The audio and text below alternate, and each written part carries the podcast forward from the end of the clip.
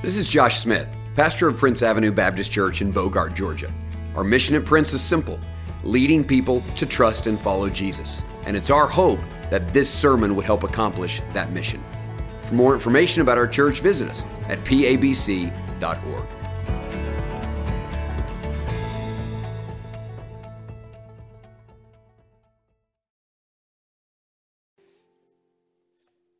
take your Bibles, if you would, and turn with me to John chapter 7. And if you've been here with us the last few months, you might be concerned that I'm skipping a few chapters of the Gospel of John, but I'm not.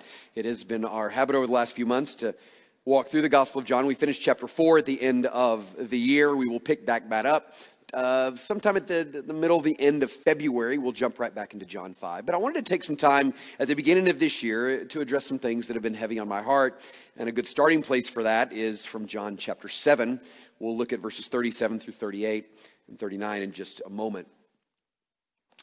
I remember vividly the beginning of 2022, January 2022, two years uh, ago because there was just a real heaviness on my heart. My verse that I kept praying to the Lord was Second Chronicles 2012, which says, Lord, we don't know what to do, but our eyes are on you.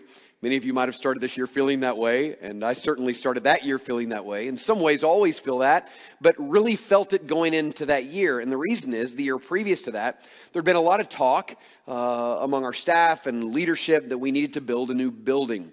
Uh, we knew we were headed into three services. We knew that wasn't a sustainable thing. The master plan was always to build anyway. I just, I wasn't there. I didn't want to build a new building. I didn't want to raise the money. I didn't want to go through the whole process. But the need seemed to be there. The plan was there before I got here. And so I just needed the wisdom of the Lord. I did not want to lead the church in this without feeling myself that this is something we needed to do. And it took me a long time. It really took me a while to get to the place where I felt like we needed to do that. But in the process, the Lord did a lot, and that's just how the Lord works. Sometimes we come to the Lord with one prayer, and He makes us wait and wait and wait, but in the waiting, He gives us a thousand other things that we wouldn't have got if we hadn't had waited. And so one of the things the Lord did in that process is He began to formulate in my own heart a vision for our church. Now, I wasn't looking for a vision for our church. I didn't want a vision for our church. I had been a bit cynical towards church vision statements because usually they're just out there and they don't mean anything and no one does anything with them. And so I had never thought about a vision statement. But the more I began to seek the Lord for what He wanted to do with our church, the more this just really clear picture came of who I wanted our church to be, who I want you to be, and how I want to lead you, and what I want us to experience. And so, our vision is this our vision is to be the visible presence of Jesus in our community. We want to be a healthy and growing family of faith that is passionate about these three things experiencing, enjoying, and expanding God's presence to every neighbor and every nation. Now, I spent about eight weeks going through every line of that statement theologically, uh, and I think that was the end of 2022. So if you got a new exercising routine and commitment, and you want to podcast those, then it'll be such a blessing to you. I don't know if it will, but anyway, uh, I went through every one of those. Just my desire is just for us to be a presence centered church that we are experiencing the presence of God, we're enjoying it, and what is flowing out of us is God's presence. Uh, we exist as a local church to be an outpost for the kingdom of God. We exist to be a place in which Christ is seen. Uh, the Christ who is ascended and seated at the right hand of the Father still wants to be seen. He is seen through his people, primarily through the ministry of a local church. And so that was the vision the Lord began to give me. What's interesting is, as I begin to think about that vision, I begin to see it everywhere in Scripture. I think it's really clear in Genesis 2, but there's probably no passage that communicates that more than the one in John 7. If you're there, look at John 7, starting in verse 37, it says this On the last day of the feast, the great day, Jesus stood up and cried out, If anyone thirst, let him come to me and drink. Whoever believes in me, as the scripture has said, out of his heart will flow rivers of living water. Now, this he said about the Spirit. Let's say that together. This he said about the, all right, whom those he, who believed in him were to receive, for as yet the Spirit had not been given because Jesus was not yet glorified. And so Jesus begins to give this vision in John chapter 7, which is really articulated in Genesis chapter 2, of us receiving constantly from the Spirit of God, which not only brings life and health into our hearts, but also flows out of us to the ends of the earth. And so the vision is not just for us to be more evangelistic and mission minded, the vision is for us to be drinking heavily from the Lord, and that fills us and permeates out of us. And so throughout all that, the Lord began to give me a picture of what that looks like. This is what I believe the clearest picture I can give you of what it means to walk with Jesus Christ. Okay? What it shows is this river of living water. So, this is the presence of God. This is the Spirit of God that is flowing into our hearts. And what happens is when that, when that happens, we become alive. And the green represents the life of the Spirit of God in us. And so it satisfies us, it quenches our thirst, it makes us healthy emotionally, spiritually, in every way. The more that the work of the Spirit is in us, the more we're experiencing the life of Jesus Christ. But then the goal is that which is flowing into us is also permeating out of us. So the blue around the edges there symbolizes the life of Jesus flowing into us and all the way through us. So if you were to come to me and say, What's your best advice on parenting or marriage? I would give you this. I would say that the goal of parenting primarily is that you drink heavily from the Lord and that you be filled with the Spirit of God, and then permeating out of you is the fruit of the Spirit. If you were to ask about parent or marriage, I would say the same thing. And if you just wanted to know the best picture I have of the Christian life, I would say that's it. God's desire is that we drink heavily from Him and His Spirit fills our soul. And as it does, it not only satisfies us, but radiates out of it. And Jesus said in John 7, this is about the Spirit of God. Now, sometime towards the middle of last year, the Lord began to give me a different picture. It's something I hadn't seen before. But I begin to think about the reality of most of the people I talk to and most of the people I minister to. And the second picture kind of clarifies that. That the reality is for most of us, well, for all of us to some degree, there are hindrances to the Spirit in our life. And so those rocks represent some big things in your life and some small things in your life. But all of us have hindrances as believers to the flow of God's presence. And so, anytime there is sin in our life, what does it do? Well, it just hinders the flow of life. And so, here is God who has created us to experience fullness of life, John 10 10, abundant life, and that comes through the Spirit. But if there is hindrances to the Spirit flowing into our heart, well, not only are we not satisfied and are we not healthy and are we not growing, but what is coming out of us is also not the fullness of the Spirit. So, given that picture, what I realized it's possible for me every single Sunday and throughout all of our ministries of our church to be pleading with you to walk with Jesus and know Jesus and be evangelistic and share the gospel. But if there are hindrances to the life of Jesus flowing in you, then there won't be much flowing out of you. You ask, why is it that so many Christians feel dissatisfied with their relationship with the Lord? Why do we find evangelism and mission so difficult? Why do we find the fruit of the Spirit so elusive? Well, I would say that that's it. That's the reason. And so, is there still some life there? Well, sure, because the life of God has invaded your heart, but, but it's not fullness of life. There's parts of our heart that are, that are dying and that are not nourished. And so, we're not satisfied. We don't experience life. And then the fruit of the Spirit is, is really elusive to us. I begin to think about the consequences of that. Like for you and for me and, and for the ministry, and, and if we're just keeping pushing you towards something that's not even possible, because that's the reality in most of our hearts. And so I got our staff together at the end of last year and last fall, and I said, What are you sins? are the biggest hindrances to life within those you are ministering to? They came up with 14 pretty quickly. I took those 14, I prayed over them for a while, and I began to sense that they could be summarized in four primary categories. These are the four primary hindrances I sense in our church, just in the time in which we live. And by God's grace, I found all of them in one passage of scripture in James chapter 4, verses 1 through 10. The four primary hindrances are first, worldliness, second, pride, third, apathy, and fourth, unconfessed sin worldliness, pride, spiritual apathy, and unconfessed sin. And so, Lord willing, we're going to start next week and we're going to walk through all four of those week by week. Sounds so fun, doesn't it? My notes say hold for applause, but I, I didn't. Man, that's not going to happen. There is something that doesn't seem really fun about spending the next four weeks talking about the sin in your life that you may not even know is there. And I, I do think there's going to be some hard conversations. I think this idea of worldliness is big and pride is, is big, and our spiritual apathy, not only in drawing near to God, but our apathy in resisting the devil in James 4. And then just the unconfessed sin. And so, although that's hard, listen to this. Wouldn't you want to see and know and deal with anything in your life that might be hindering the Spirit of God in you? Wouldn't you want that? Like, wouldn't you want God in His grace to expose something that is blocking the life of Jesus that is coming into you? Because if something is hindering the flow of the Spirit, that is not only affecting your heart, it's affecting everyone around you. This is why we often say here, your sin is not just your problem.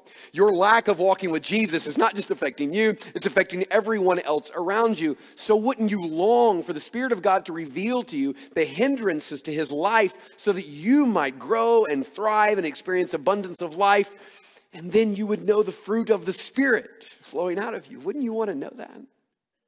And I do, and I think you do as well. And so we're going to spend some time talking about that over the next few weeks. And then we have something coming up this Wednesday, I'll tell you about that. It's going to lead us, I think, in that direction as well.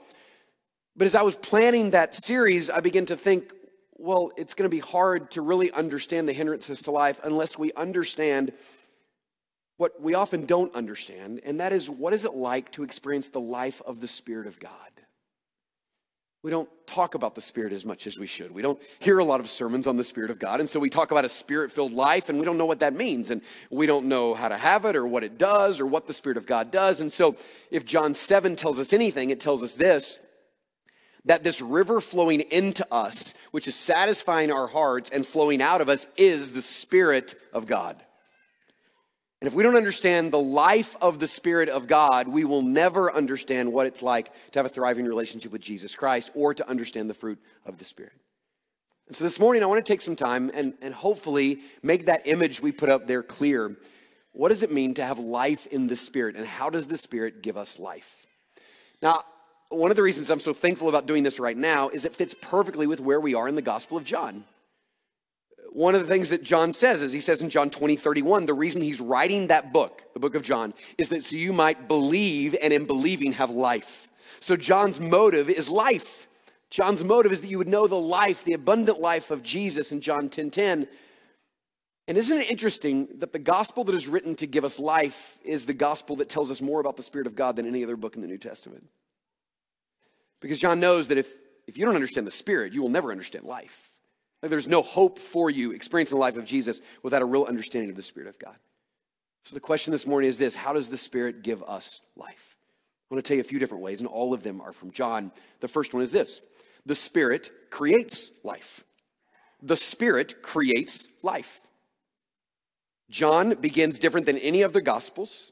And we wonder why he begins this way. He begins with before the foundation of the world, and he begins with Jesus as the creator of all things.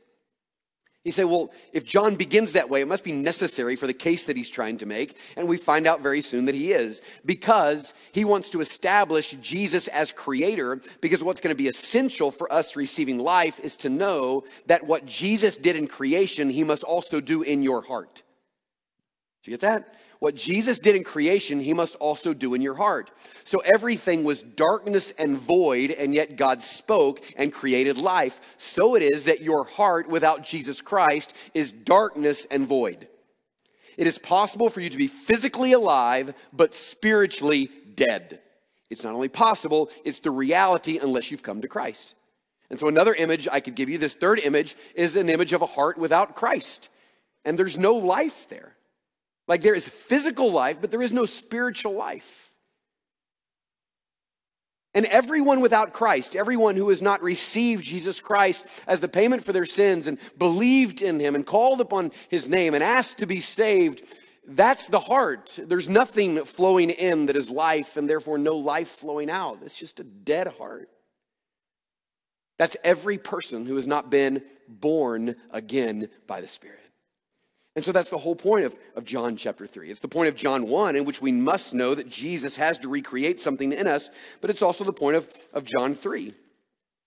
When Jesus comes to Nicodemus and asks how he can know the kingdom of God, Jesus says this Truly, truly, I say to you, unless one is born again, he cannot see the kingdom of God. There has to be a new birth in you, not a physical birth, but a spiritual birth.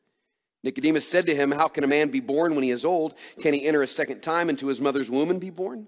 Jesus answered, Truly, truly, I say to you, unless one is born of the water, that's a reference to the cleansing of sin, unless you have the cleansing of sin, and of the Spirit, capital S, he cannot enter the kingdom of God.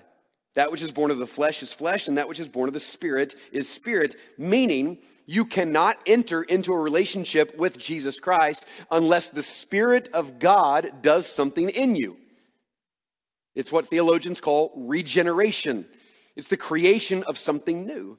You will be eternally, spiritually dead without a supernatural, sovereign work of the Spirit of God. And we talked about that extensively in John 3, but you need to know that the only way you would ever have any spiritual life inside of you is if the Spirit of God creates it. You are fully dependent upon the Spirit for the creation of life. That's why John 6:63 says it is the Spirit who gives life, the flesh is no help at all. Like, if you don't have this supernatural and sovereign and spiritual work of the Spirit of God, you will be physically alive and spiritually dead. No heartbeat for God whatsoever. You know, the good news is if you have any hunger and thirst for God, what that means is the Spirit of God is working in your life. If you don't have any hunger and thirst for God, well, that's a problem. Because one of the signs of life, one of the signs that you know Spirit is working in you is you have just an inkling, at least, of desire for God and longing for God and hunger and thirst for God. That's evidence of the Spirit of God. That's God's invitation for you to come and to receive life in Him. The Spirit creates life.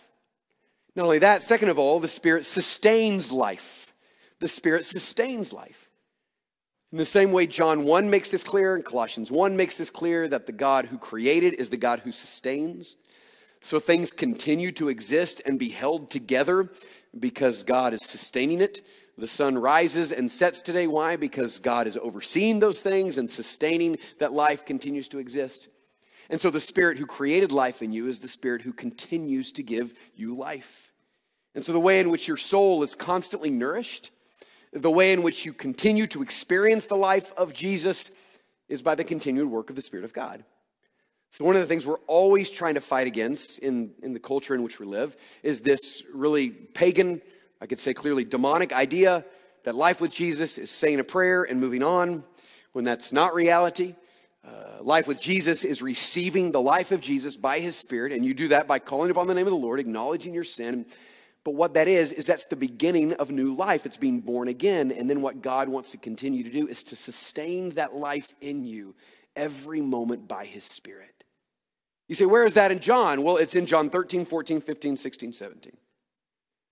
It is the Spirit who reveals the Word to us. It is the Spirit that guides us. It is the Spirit that instructs us. It is the Spirit that empowers us and protects us. It is the Spirit who helps us. So, where do you get the help and the guidance and the wisdom and direction you need? The Spirit of God. How do you understand the Word of God? Let's say you made a, a new commitment to read the Bible this year. Well, great. Praise God. You won't understand anything without the Spirit. Like you have to have the Spirit of God helping you understand the Word of God. And so if you're opening the Bible every day with no thought of the Spirit of God, there's not going to be much you're going to receive because the Spirit helps us understand those things.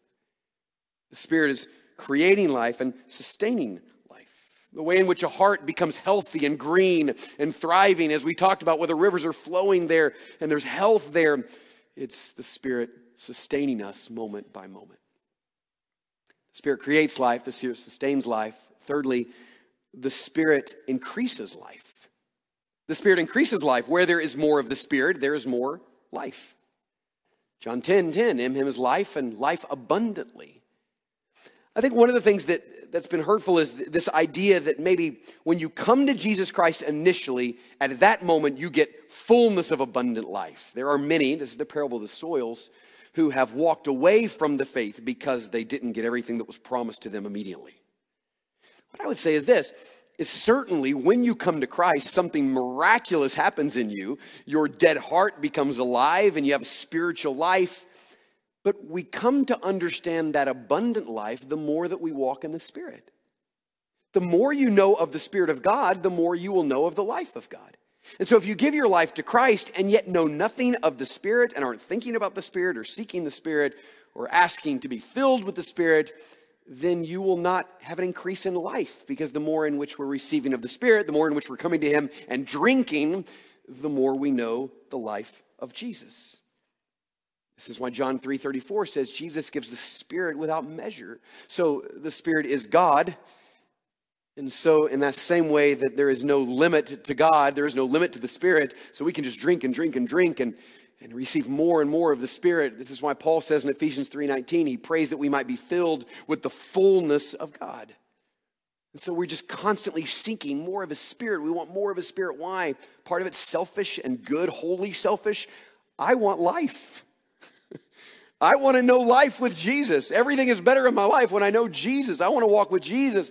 But i also know i got five little kids and a bunch of people that come to church and what i need coming out of me is jesus and the way in which that increases, the way I continue to grow personally so that you can grow, because much of your growth depends upon me hearing from the Lord, and the growth of my children and those I love depends on me drinking more and more from the Spirit, increasing life.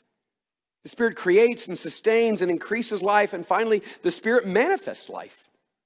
The life flows from us in the life of the Spirit. And that goes back to that picture again. You know, the reality is, is like something is coming out of us Every time you open your mouth, something is coming out of us. And out of the abundance of the heart, the mouth speaks. I think the fruit of the Spirit sometimes feels so elusive, and I would imagine some of you, hopefully, have some thoughts of, boy, this year I'd like to be more gentle and kind and patient and all of those things, self controlled in whatever area of life. Well, where do those things come from? They come from the Spirit of God. And so, if you have this desire to be more of all of these things, and those things of the Spirit are the fruit of the Spirit, well, then you have no hope of being better in 2024 without more of the Spirit. You are wholly and completely dependent upon the Spirit of God for that. And what I want permeating from me so that my kids receive it when I open my mouth, my wife receives it when I get home from work, is God. They need Jesus. They don't need dad in his flesh, because that's bad. They need dad in the spirit. There is nothing you need going into this next year more than you need more of the Spirit of God. Nothing. Nothing. Not only because of the way in which you need to be satisfied, but the way in which that wants to permeate from you. You want to experience the Galatians 5 fruit of the Spirit. Our vision statement began with we want to be the visible presence of Jesus. You know what that means? That means God's design is that the way in which Jesus is still seen is through the ministry of the local church. And the way in which the local church works is Ephesians chapter 4 says Jesus ascended, and as he ascended, he gave gifts to people. And so Jesus ascends, he gives gifts to people, and all of us get like one, two, two and a half gifts. I don't know, something. And the only way in which your gift matters and is effective, listen to this. Some of you who might not take church involvement super seriously, some of you who kind of attend and are peripheral to church, but you're not actively engaged in serving in church, this is not coming from your pastor, this is coming from the Word of God. Listen, that the only way in which your gift that has been given to you by the Spirit matters is when it's joined with the rest of the gifts in something called a local church, and those together manifest Christ. Not a lot of amens, but that's really big. That's a big deal. Like you find your significance and your place and your service in the context of serving in a local church. And we're thankful for your attendance and your giving. All of that's great. Praise the Lord. But what I want to see you do is step into the life that Jesus has for you by seeing how your spiritual gift matched with the gifts of the others becomes the visible presence of Jesus. That's God's vision for a church. We talk a lot here about the manifest presence. We mean not the omnipresence of Jesus, but the manifest presence God felt and seen and made real by his Spirit. And I, I, I want to spend the rest of my ministry here, as long God has me here, helping us understand this. That's it for me. Like, what's it for me is you receiving from the Spirit, satisfying you, knowing the life, and it, and it flowing out of you and blessing everyone around you. So the question will be well, how does, how does that happen? how do we pursue life in the Spirit? I think that becomes the elusive part, which we never understand. It seems very mystical and magical. Well, there's two things. First of all, John 3 does make it clear, particularly John 3 8, that the Spirit is like the wind and blows where it will. And so there is a supernatural and sovereign work of the Spirit of God. You cannot read the New Testament without acknowledging that. And so there is this kind of sovereign work of the Spirit and supernatural work, and we don't determine where the Spirit moves in a sense. The Spirit moves where it will. Yet, my personal experience of the Spirit of God and fullness of the Spirit very much depends upon me. It's not wrong to say that. That's absolutely right to say that. Like if you never want the Spirit or seek the Spirit or think about the Spirit, well, guess what? You're not going to have much of the Spirit. And this is why Ephesians, I think, 5 is so helpful to us that Ephesians 5:18 says, "Do not get drunk with wine, but be filled with the Spirit." That's a command. You're commanded to be filled with the Spirit. That's not passive, that's an active command in which you are called to be filled with something. It's John 7. If anyone is thirsty, let him come to me and drink. And so, if I want rivers of living water to flow in me and out of me, I have a responsibility to come in and drink. Now, maybe this will resonate with you. This has always been confusing to me. And I would say not until about two years ago did I start to get clarity on this. I always felt like the way you got filled with the Spirit is you just prayed, Lord, fill me with your Spirit. And that needs to be the prayer you pray 38 times a day. Like over and over. You wake up in the morning and say, Lord, I'm going to be a jerk today if you don't fill me with my Spirit, if your Spirit. Lord, I, I am, I'm going to think about things that I shouldn't. I'm going to do things I should. Lord, I don't have any hope today without the Spirit of God. Like I have no hope today without the Spirit. And about 30 minutes later, when you start to feel the flesh, you say, Lord, I need your Spirit, like just constantly. So we need to pray for that. But I think the way that we viewed this is it's some magical thing where I don't have the Spirit and then I pray, Lord, fill me with your Spirit, and I'm just filled with the fullness of the Spirit, and, and then I walk in the flesh and then I pray again. I don't think that's how it works. The reason I don't think that's how it works is because Ephesians 5:18 gives us an illustration of how it works. Do not get drunk with wine, but be filled with the Spirit, which shows us two things. Being filled with the Spirit is about control. So when you're drunk with wine, you're controlled by wine. Impossible to be drunk with wine and filled with the Spirit.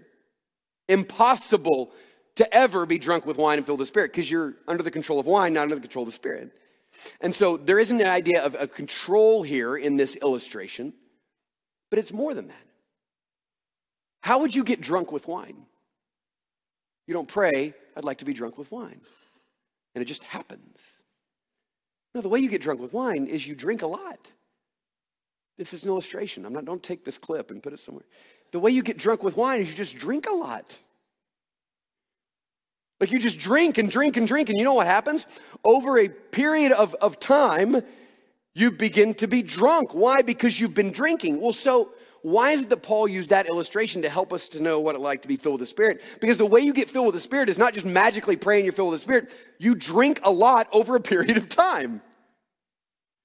If anyone is thirsty, let him come to me and, and drink. And we drink constantly. The person who is filled with the Spirit is the person who is obsessed with God who wants God in the morning and the afternoon and the, and the evening and before they go to bed and right when they wake up. And so they're reading the word. They're spending time in silence and solitude with God. They're thinking and setting their minds upon the things of God. They're dealing with sin and hindrances. Why? Because they want God and they're going after God. And the way that we're filled with the Spirit of God is by pursuing the Spirit of God. I've been here six years and I've given this quote to you at least five times, but I'm doing it again. Here it is. A.W. Tozer says this The degree of fullness in any life accords perfectly with the intensity of true desire. The degree of fullness, how full you are with the Spirit, depends on the intensity of your desire. Do you even want this? Is this even a thing for you? Like, how much time did you spend this week thinking about the Spirit or pursuing the Spirit or, or wanting to be filled with the Spirit? And so the degree of fullness accords perfectly with the intensity of desire. And here's what he continues to say We have as much of God as we actually want. One great hindrance to the spirit filled life, he says, is the theology of complacency so widely accepted among gospel Christians today. That's why we're going to spend some time on apathy just apathetic. We just don't want the Spirit. We just, we're not thinking about this. We don't want much of God. And if you don't want much of God, you're not going to get much of God. And so it is with, with being filled with the Spirit of God. Is this something you want? If you want to have your life healthy and, and your soul healthy, and, and you're this Psalm 1 person who's bearing fruit and, and its leaf doesn't wither and you're growing and, and things are happening in your life and God is using you to bless others, well, that comes from the Spirit of God. And the Spirit of God comes from you drinking heavily from His Spirit. My Bible reading this week had Psalm 63 in it. Oh God, you are my God, earnestly I seek you. Even that first line is incredible. God, you're my God. I just want to establish right now I worship you. I want you. You're my God. So you're what I want most and worship the most. You control my life. Earnestly I seek you. So if God is your God, then you earnestly seek it because you earnestly seek whatever's your God. The psalmist is saying, God, you're my God, therefore I'm going to earnestly seek you. And the one that earnestly seeks, I assure you, based on the promises of God, finds him and the fullness of his spirit. And yet, as all of us do that and pursue that, there are hindrances to the life of the Spirit. It is very possible and likely in all of our lives that there are things that are hindering God. Ephesians 4 30 and 32 says, Do not grieve the Holy Spirit. The Holy Spirit is a person. The Holy Spirit can be saddened and we can cause him sorrow and distress. And do you, do you know why? It's not, it's not that the Holy Spirit gets his feelings hurt, his feelings hurt. It's that the reality is, is that he knows that he exists to bring life to your soul. And he knows that he exists to permeate out of you and in you and through you. And all he longs for you is for you to experience the fullness of everything he has for you. It's like a parent who knows all there is if you would just walk rightly and, and grieves over you walking in the, in the way of folly and not in the way of wisdom. So it is the Spirit of God is grieved when we fail to walk in the Spirit and when we don't remove those hindrances. Why? Because we're just missing out on life at its best. That's why we get another picture of that in 1 Thessalonians 5.19 where it says, do not quench the spirit. It's, it's a little bit of a different word picture from the water, but it's the picture we get in Revelation 1 of our heart being ablaze with the Spirit of God and what those hindrances do, those little sins, those big sins, they just put water on the fire of passion for God. And so you could say that, that the degree of passion you have for God really is determined by the degree into which you're removing the hindrances that quench the Spirit of God. So we go back to that second picture that it is possible for there to be things that are blocking the flow of the water in your life. To some degree, this is all of our hearts. I mean, that, that first picture is, is life at its best. That's the goal. That's what we want. But this is reality, and some more than others. There's some of you here this morning that there's so little of the Spirit and so much sin and hindrances that there's very little life flowing. And you can see the places where it's flowing more, there's more life, and the place where it's flowing less, there's less life, and there's very little coming out. There's a little bit on one side, but almost nothing on the other side. What that means is there's just no Jesus coming out of you, there's no fruit of the Spirit coming out of you. It's a sad picture of life with unconfessed sin. And so we're going to spend the next few weeks, and we are going to Wednesday night as well. I'll tell you about that at the end, but we're going to talk about how to deal with those things graciously and kindly, but how to wage war on hindrances. That's what we want to do. But here's my burden today. And the reason I wanted to start with this message. There's that famous quote by Elie Wiesel. He was a Holocaust survivor and a Nobel Peace Prize winner. And you know the quote it's this the opposite of love is not hate, it's indifference. The biggest burden on my heart today is just that we're ignoring the Spirit of God. And to ignore the Spirit of God is to ignore God. It's interesting. We would probably never say, I'm just going to ignore Jesus or ignore God, but we ignore the Spirit. How often are you thinking about the Spirit of God? How much are you seeking the Spirit of God? How much do you want the Spirit of God? How much of your life is just going through life without any thought of the Spirit of God, which means you're not going through life with the life of God flowing in you and out of you? I mean, what matters more than this? What matters more than your life in the Spirit? I mean, does it even matter to you? Does it matter to you that these little sins, these big sins, these besetting sins are not just negative character qualities, they are blocking the very flow of life which Christ shed his blood to give you? That everything God has for you flows from the life He wants to give you, and every hindrance is blocking them. And we will always have them until the time in which we're glorified but the goal of the Christian life is to keep removing them. Why? Because we want more of the life of God. We've tasted it, we've seen it, and we believe there's nothing better than it. And it's not just about your heart, it's about the heart of every, everyone around you. So this morning, the way I want us to conclude our time together is just by praying. We sang a minute ago the words from Psalm 62 about waiting in silence before the Lord, and I just want to give you some time to pray, to acknowledge some of those hindrances, to confess those things before the Lord, to ask the Lord for more hunger and thirst.